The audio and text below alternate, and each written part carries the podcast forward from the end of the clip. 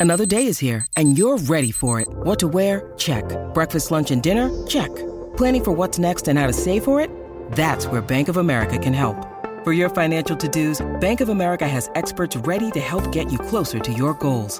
Get started at one of our local financial centers or 24-7 in our mobile banking app. Find a location near you at bankofamerica.com slash talk to us. What would you like the power to do?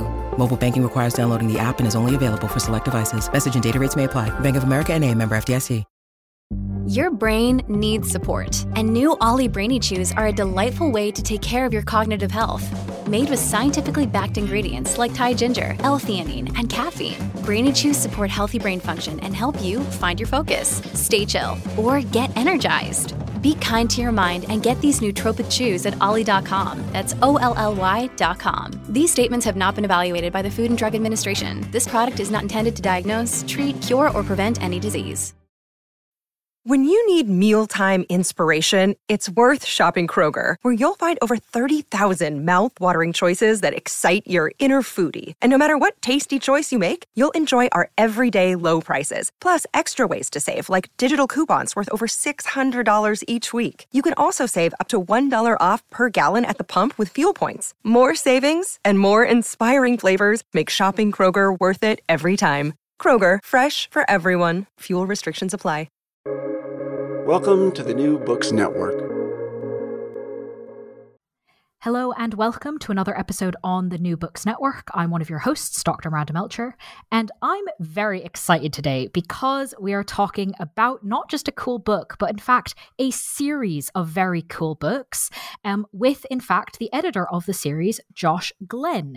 Um, we're talking about Radium Age, which, in partnership with MIT Press, is a series that Josh Glenn is uh, masterminding, really, to reissue notable early science fiction stories from the beginning of the 20th century, sort of 1900 to 1930 ish, um, which I think a lot of people, myself certainly included, were a lot less aware of in terms of the science fiction canon, and yet a bunch of key ideas and tropes that we're more familiar with.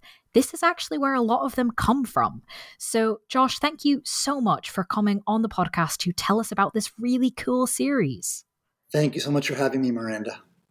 Before we dive into all things Radium Age, would you mind introducing yourself a bit and perhaps helping us explain kind of how you came to work on this? Sure. I'm founding editor of the MIT Press's series of reissued proto science fiction stories and novels that were originally published between 1900 and 1935. I call them proto science fiction because that term, science fiction, didn't actually uh, wasn't actually coined until the mid 1920s by Hugo Gernsback.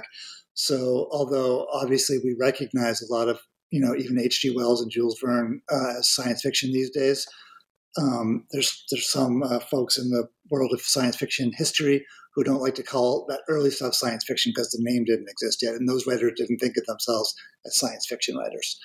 So yeah, that's what I'm doing. And um, as far as how I came to create the series, uh, you know, I'm a science fiction aficionado. I've uh, uh, been reading it my entire life, and I also enjoy reading genre literature, specifically from the early 20th century. I really like 1910s, 20s, and 30s.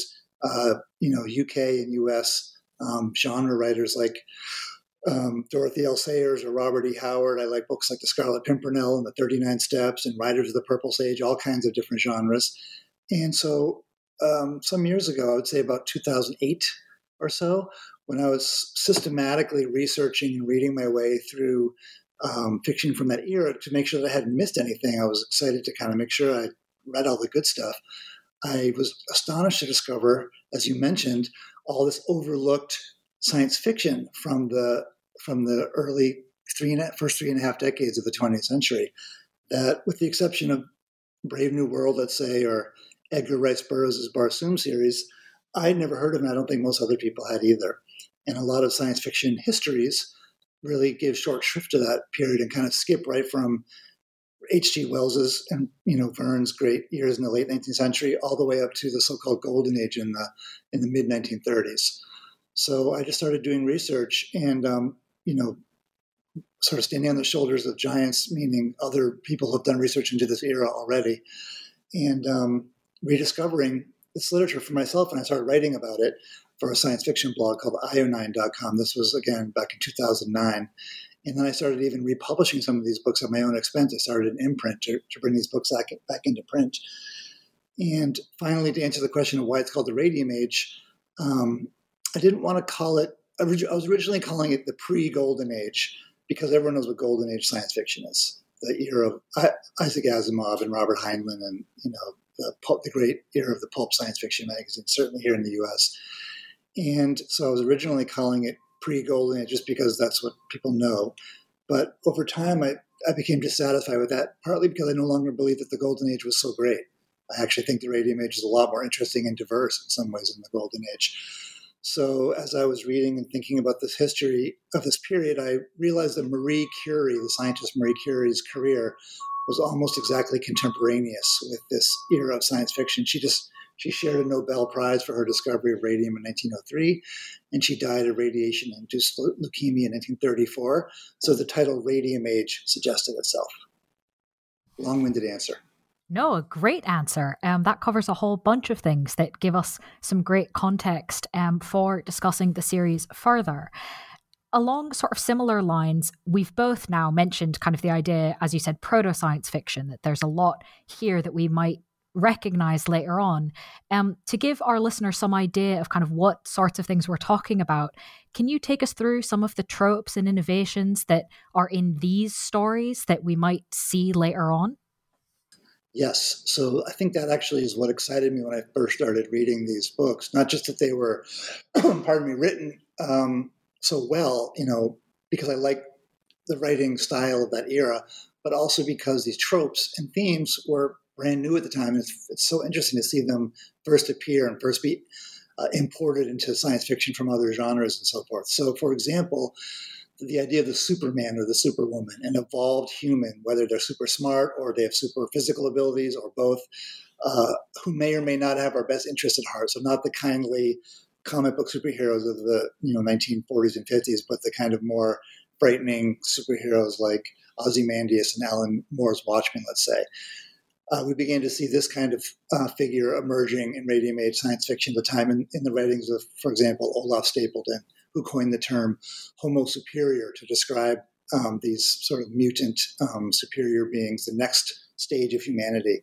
Uh, that expression would then be popularized by Stan Lee in his X Men comics in the 60s. But we first find it here, and as early as sort of the very early um, uh, part of the 20th century, uh, inspired partly by Nietzsche, inspired partly by ideas that were current then in evolution and um, philosophy, Bergson, and so forth. So that's one of them, Superman. Uh, the robot, also the cyborg. Um, we first see in this era there were sort of metal men in um, in fables and um, mythology and, and fantasy before then, but the robot as we know them really comes from the Czechoslovakian writer Karel Čapek, who who uh, who in his play RUR gave us the term robot, which comes from the Czech word for indentured laborer. There's also the robot in um, uh, Metropolis, the uh, movie by Fritz Lang, but also the novel by his wife Thea von Harbou, which was written at the same time as the movie.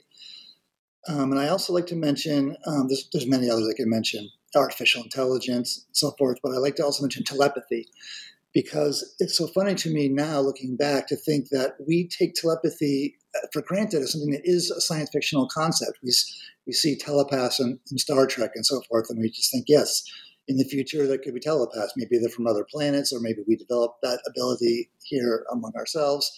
But of course, that isn't really scientific uh, at all. It's it's really kind of an occult or paranormal idea that was um, borrowed from uh, you know spiritualism and occult and paranormal fiction by writers uh, like Muriel Jaeger, H. Rider Haggard in England, or Abraham Merritt in the U.S. Um, and they brought it into the into this genre, and by by doing so, and by having characters sort of discuss telepathy in a sort of scientific or pseudoscientific way and take it quite seriously and be logical about it, they really helped reinvent it and make it this popular trope that has survived ever since.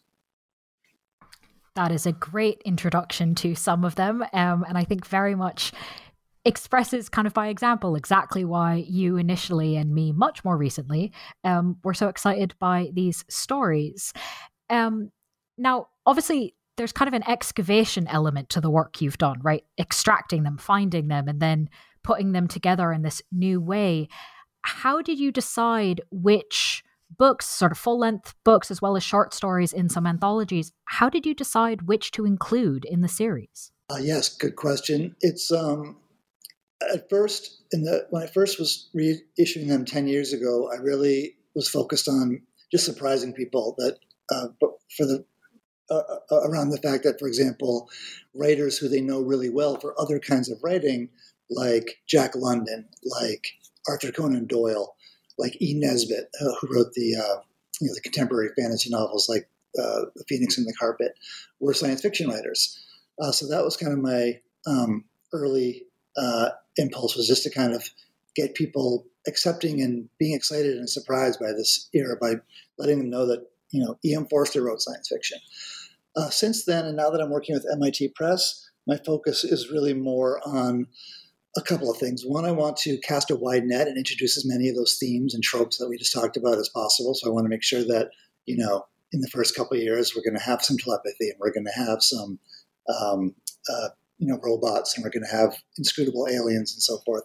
I also want to make sure that women, people of color, and proto science fiction writers from outside of the US and outside of Western Europe are represented. So we, we know there's a strong tradition in France and England and the US of science fiction from this era, but, but there was also science fiction happening in India, in Japan, uh, in all, all, corners of the world, South America. And um, I want to try to you know bring that in as well. So, for example, in the two story collections I edited, one was called Voices from the Radium Age that came out last year, and then this year, more Voices from the Radium Age.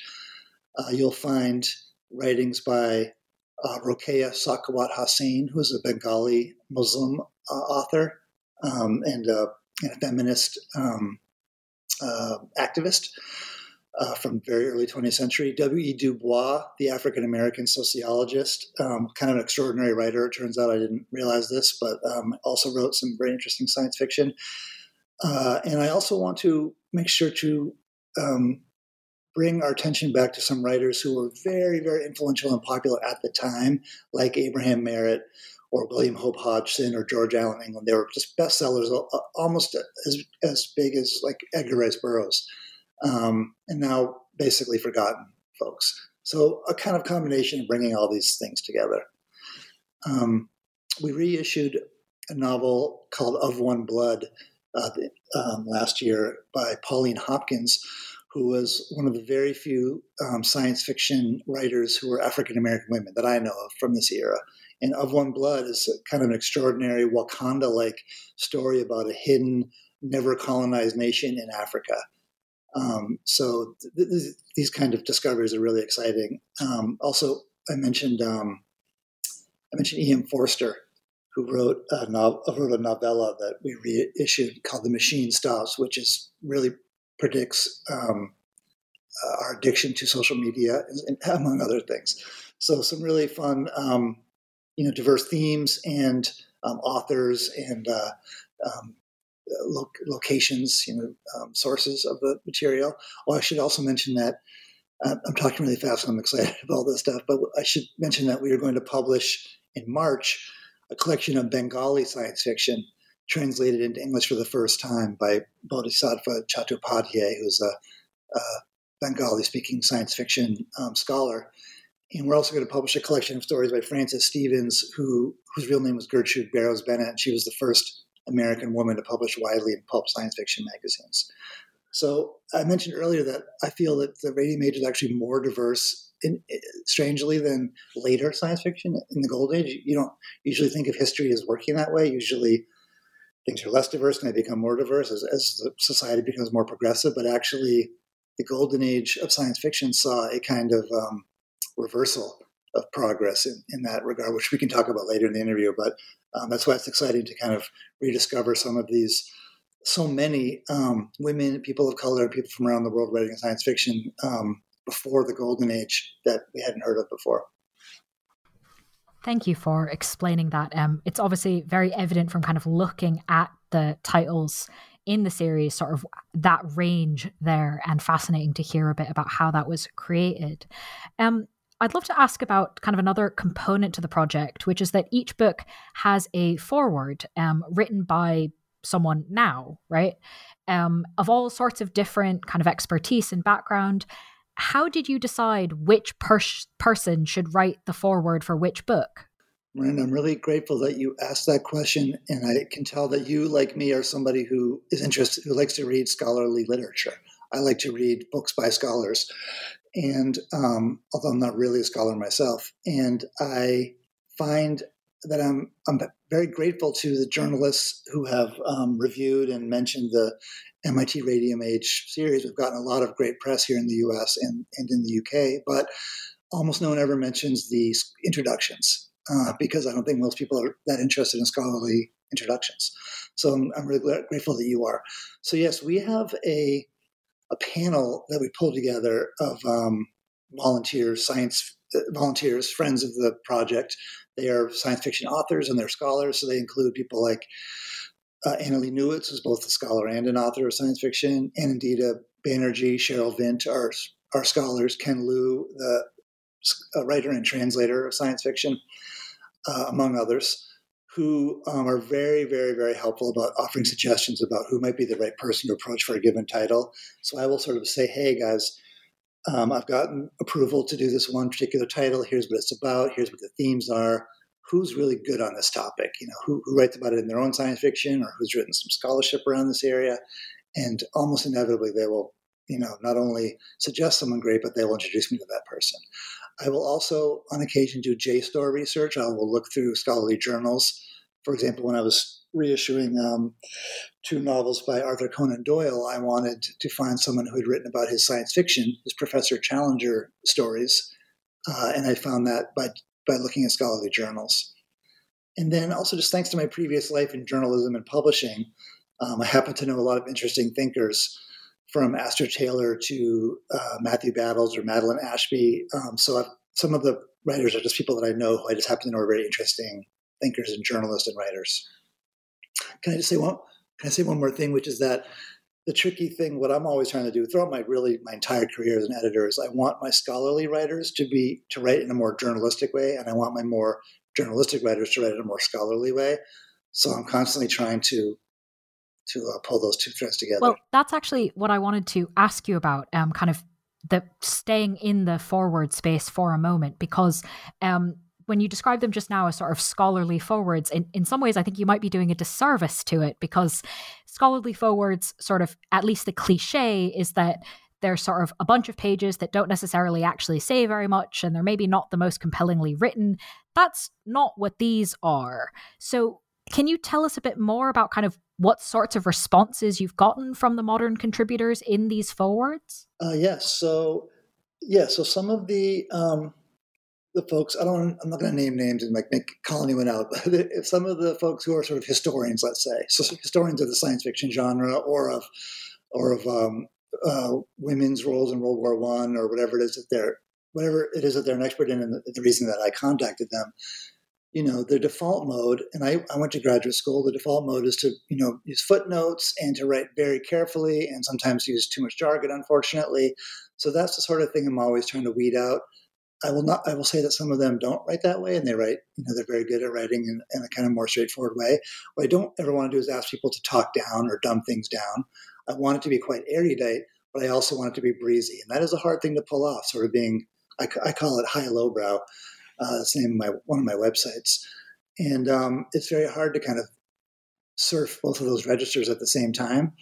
Um, and I'm, it's always wonderful when I can find a writer who just automatically does it. I don't have to edit them at all.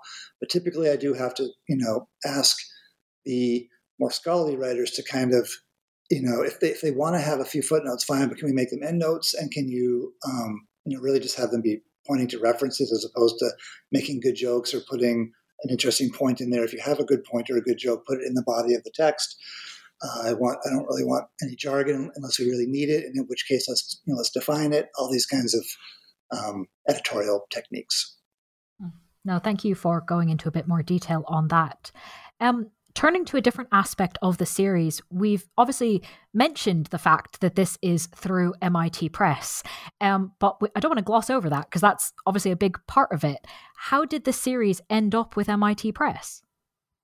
So, yes, the Massachusetts Institute of Technology has a wonderful scholarly press that, um, until fairly recently, really didn't publish fiction. They published, you know, science and technology uh, mostly, and, and the history of science and technology and that sort of thing. I'm, I'm, sure I'm missing a lot of things that they write about, but that's that's what they're known for.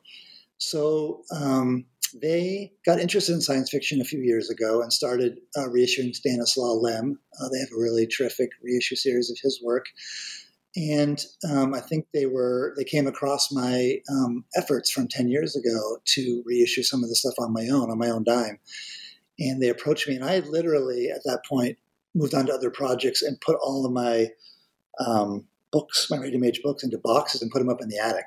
So I was really kind of done with the, with the project. I was still reading Radium Age, but I wasn't trying to popularize it any longer. But this was during the pandemic, and my my day job had really slowed down for several months, and so they came along right at the right time to to uh, to tempt me back in to um, to doing this project. So yes, they were interested in getting more science fiction titles in. Um, they liked what I had done ten years ago, so it was kind of a a nice um, match made in heaven. Lovely. Thank you for sharing that with us. Um, I'd love to dive back into some of the stories, if you don't mind. Um, we have mentioned kind of ways in which these stories are creating things for the first time that then continue on in other uh, literature, film, etc., sci-fi written afterwards. But can you talk us through maybe some of the key themes or aspects of these stories that are very much reflecting the particular times and places that they were written in?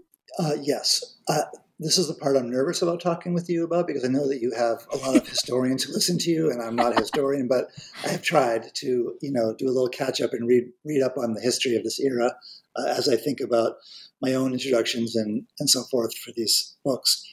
Yes, so there's a history book about Europe from 1900 to 1914 called The Vertigo Years. Philip Blom, I believe, is the author. And the title of that book captures really well what a kind of topsy turvy, thrilling yet terrifying moment this this early moment, this early decades of the new millennium were. Um, in science, of course, Marie Curie developed her theory of radioactivity, which leads to this insight that the atom, which was supposedly this indivis- indivisible building block of everything that exists was, in fact, at least partly a state of energy that's constantly in motion. Um, uh, Henry um, Adams, the historian, said has a great quote about how I'm going to get it wrong, but how the man of science must have been sleepy indeed, who didn't jump from his chair like a startled dog when Marie Curie threw the metaphysical bomb called radium on his desk, something like that. So it was like it really was mind blowing um, insight and really um, paradigm shifting scientific insight. And I find it such a good metaphor for everything that was happening at the time in society and culture. There was the women's suffrage movement and the NAACP being formed and socialist currents within the labor movement and the sort of early stirrings of anti-colonial upheaval around the world. And of course, with, with any kind of progressive movements, there's also backlash. So all of these reactionary tendencies that seem so triumphant at the moment supporting racial segregation, immigration restriction, sexism. Um, those, of course, they existed, but they emerged in the kind of modern, powerful political way that they that we know them now. Um, also during this period, as a response to those progressive developments, and of course, World War One uh, was the kind of science fiction uh, catastrophe novel in real life, um, and really, you know, got people thinking in a very different way about um, new technologies. That's to put it mildly. So uh, you know, some of these books we've reissued, like J.D. Beresford's A World of Women, is a feminist pandemic novel, which, um, uh, in a very kind of obs- um, obtuse, not obtuse, um, uh, eccentric, strange way, makes the case that um, the fact that you know middle class, lower middle class women in England weren't really allowed to work and um, learn things and develop skills outside of the home um, uh, was his way of uh, arguing that was bad was to posit a pandemic in which all the men die and then all the women start dying because they have no skills. So um, things like that. Um, H.G. Wells' The World Set Free is about predicts atomic weaponry. Rose Macaulay, another English writer, uh, she has a book called What Not that we reissue, which is about eugenics in England and the you know sort of pushing that um, idea to its absurd conclusion. I mentioned Rokeya Sakhawat Hossain, uh, the Bengali uh, author, who asks us to imagine a world in which women aren't second class citizens and aren't confined to purdah. And W.E.B. Du Bois does the same thing for African Americans. So um, people were very much engaged with you know the issues of the moment um, in this writing. So it's it, it is a window um, into what was happening in society and culture at the time. Mm. No, thank you for taking us through those examples, um, and and you know taking the leap to link it to what was happening at the time. I think there's some very clear parallels there. I'd love to ask you to kind of talk about something you hinted at earlier um, that some of the books very much sort of predict things that have now happened or that now are happening around social media or artificial intelligence. Um, can you tell us more about kind of some of the things that these books seem to have gotten right? Well, there, yeah, there are a lot of examples of accurate predictions made um, by proto science fiction authors. So Hugo Gernsback, who you know, was one of the first, created the first pulp science fiction magazine, the first science fiction only magazine, uh, and the Hugo Awards are named after him. He had a novel called Ralph 124C41 Plus, which is the name of a Superman character, super genius. And this book predicts so many things fluorescent lights, microfilm, radar, television, a kind of cloth, which to me sounds like a lot like polar fleece I think maybe solar power might be in this book. He was particularly that's kind of what science fiction was for him was uh, extrapolating new technologies. And of course, there's a lot of hard science fiction to this day that that's kind of what the point of it is. Or you could point to a Brave New World where everyone's dosed on mood enhancing drugs. Like Huxley got that right. I'm personally um, not super interested in these sorts of predictions, um, but there was there are some really that's not kind of what I'm looking for when I am uh, choosing these books to, to put in the series, but I will let me mention a couple of predictions from from these books that unfortunately came true. One is uh, there's a book we reissued called Nordenholt's Million by J.J. Conington, who was actually a Scottish chemist, um, and it's about a um, there's a global food chain catastrophe, and a sort of Trump-like industrialist, a lot smarter than Donald Trump, but a, but a billionaire, successful uh, businessman, seizes upon this moment to basically set up a fascist state. Um, and we're left to ask ourselves whether the author actually thinks that was a good idea or a bad idea. But from our vantage, it just looks kind of like a bad idea. Um, Cicely Hamilton, another um, English writer, wrote a novel called Theodore Savage, which is one of the first sort of post World War One novels to imagine um, Western world returning to a state of sort of savagery or mid- Middle Ages like um, Dark Ages. So she, uh, in this book, she imagines people turning against science because of um, the war. They saw, you know, technologies, airplanes and bombs used against them, and they now they're against science, and the society devolves for that reason. And let me also mention one of the books that we're going to publish next year. I mentioned Francis Stevens. She has this novella called The Heads of Cerberus, in which three characters travel from the present time into um, the far future Philadelphia, um, the city here in the US, which has become a kind of fascist city state. And I bring that up because we recently had some poll results from Pennsylvania about the next presidential contest that make me quite worried about where uh, the, that state is headed. No, thank you for taking us through those examples. Um, again, the authors might be unfamiliar to listeners, but the ideas very much show the relevance of um, excavating, of reissuing these books.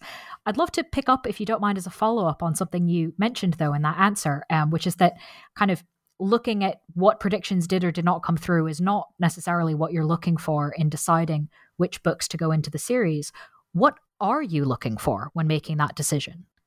Uh, yes, I am looking for a really good writing because I think part of what I'm pushing against here is uh, the idea that been, that was propagated by golden age science fiction writers and editors at the time. They're the ones who named it the golden age. By the way, we didn't come up with that later and say those guys were so great. They called themselves the golden age, and in the 30s and 40s and 50s, and they were specifically reacting against um, the early 30s and the 1920s in science fiction which they felt was quite naive and clumsy and primitive. In some ways, you know, some of that pulp science fiction from that era wasn't so great. Uh, so one of the things I was pushing against was the idea that there's nothing good to read um, from this entire 35 year period. So I really wanted to have these terrific writers. Um, I'm also looking, as I mentioned earlier, I want diversity of themes. I want to show where you know some of these tropes and themes come from originally. I want to cover a lot of them, and I want to show that it was quite a diverse um, set of writers. There was there's actually more women writing um, science fiction for science fiction magazines in the 20s than there were in the 30s, which is astonishing to me. But it's really because um, editors like John W. Campbell, who's credited with the, creating the golden age of science fiction being one of the greatest science fiction editors of all time, um, really was uh, misogynistic and racist. And he wanted to kind of um, put guardrails around what science fiction could be. And um, he wanted to get rid of you know elements that basically weren't hard science fiction and weren't very rational and logical or whatever he was looking for and he wanted to get rid of all kinds of you know occult influences and romance influences and things that he considered outre and other and which were coded as feminine often so there was the number of women who write for science fiction magazines dropped precipitously during that period so that's part of what we're trying to do here is is um, you know correct the story of the history of this genre no, that that's very important and really I think an important reminder of kind of why, you know, why I'm talking to you as series editor, right? What is the role of being an editor for something like this and what kind of influence can that have? Um, given that, as you've sort of mentioned throughout, these books are coming out um, over time, right? Some this year, some next year, some last year have you gotten feedback from readers? Are are readers kind of as surprised uh, about sort of rediscovering these? Do you, are there things you think might be particularly surprising? Have you heard from anyone about it? Yeah, so we have heard from reviewers, anyway, those kinds of readers, um, and we know that everyone who has reviewed the first Voices from the Radium Age collection, the, the story collection that I edited last year, everyone remarks on E.M. Forster's story, The Machine Stops, from 1909, which depicts a utopian society where uh, your every physiological need may be met, a sort of H.G. Wellsian kind of utopia that Forster's making fun of, but where one's social life has been reduced to like YouTube and TED Talks. People just are attached to their screens and they don't leave home anymore. Very prescient and interesting. People, and also Forster's such an incredible writer. So um, that's one that got people talking a lot. Um, I think people are interested in um, William Hope Hodgson's The Nightland, which is a very, very strange book. Um, the host of a podcast called Weird Studies said of it um, when we reissued it, he said, I'm going to get the quote slightly wrong, but he said, It's a book I know I'll read again and revisit in reveries for the rest of my life. Uh, it's really one of the first um, amazing early uh, examples of what's called weird science fiction sometimes, or weird fiction. Uh, China Miéville would be a contemporary practitioner of that kind of writing. Uh, H.G. I'm sorry, H.P. Lovecraft was a you know admirer of Hodgson and got some of his themes and style from Hodgson. So there's some of these kinds of discoveries are, are quite exciting for people. And also just writers like May Sinclair, who is not known for anything anymore. She was an important early modernist writer and critic. T.S. Eliot was a fan of hers. Um, Borges was a fan. Uh, we don't know her anymore as, as anything, much less as a science fiction author. She wrote a, an amazing um, story called The Finding of the Absolute that I reissued in the second Voices from the Radium Age series. So I think people have been surprised and delighted by, you know, some of these discoveries. Brilliant. Thank you for taking us through that. It's always fascinating to kind of hear how people react to things like this. Um, if I might ask the obvious but cheeky question, do you have any favorites? And if so, which are they and why? I like this question coming from you because I often hear this question from um, radio hosts who haven't haven't read any of the books. and, but you, I love getting it from because I know you have read the books, and we've and well, um, I wish I had read yeah. all of them because listening yeah, yeah. to this, I'm like, oh, I'm still intrigued. But I admit, dear listeners, I've only read five still, that's incredible. So yes, from you, I, I love getting this question. So um, in the More Voices collection, which came out this August, um, there was a uh, a story called the Republican the Republic of the Southern Cross by a Russian writer named Valery. I, I might be mispronouncing his name, but Bryusov, who was a very important symbolist poet. And what I love about the story, it's about the stories about uh, a, a, utopian workers society um, domed in South at the South Pole, where because it's because the elements are so harsh outside, everything has to be very carefully regulated, and people's lives become very regulated. And then this kind of mania of doing things the wrong way breaks out, which eventually destroys the society. And it's amazing because he's writing this before the Russian Revolution, before all these dystopian novels that came after the Russian Revolution. Uh, and what I love about it is that it really helps us understand that science fiction was a hybrid genre from the beginning, and it's just borrowing elements from everywhere. In this case, including from symbolist poetry. The symbolists were very interested. They're very they were kind of the you know the decadent movement. They were interested in the end of things and how tiresome everything was, and you know they weren't excited about modernity, and um, they kind of longed for uh, you know barbarians to, to sack civilization, things like this, and um, that's that's a, that's a science fiction trope these days, and it's introduced in a strange way by by someone like Bryusov. Let me just mention one other one, which is um, I mentioned May Sinclair a moment ago and her story, The Finding of the Absolute. So there's this amazing um, phenomenon happening in the early 20th century where mathematicians and scientists have become interested in the fourth dimension and things called tesseracts, uh, hypercubes. And there were there were um, mathematician, uh, mathematicians who really wanted people to think, um, meditate on these diagrams of these four dimensional cubes because they felt it would be good for you, uh, good for us morally um, to have a wider perspective, literally widen our perspectives. And there's a famous novel, Flatland, from the 19th century, Edmund A. Abbott, about how a, a three dimensional shape comes into a two dimensional society and they can't, they perceive it as something monstrous and strange. They can't really get their arms around it. But the people who do, the, the two dimensional uh, people who do kind of attempt to grapple with it, find their perspectives altered for the better. And so these four dimensional thinkers wanted three, us three dimensional human beings to have that kind of same kind of experience. Long winded way of saying that May Sinclair, uh, among some other writers from this era, wrote very entertainingly about what might happen if your mind was indeed um, altered and you, your perspective was changed by meditating on the fourth dimension.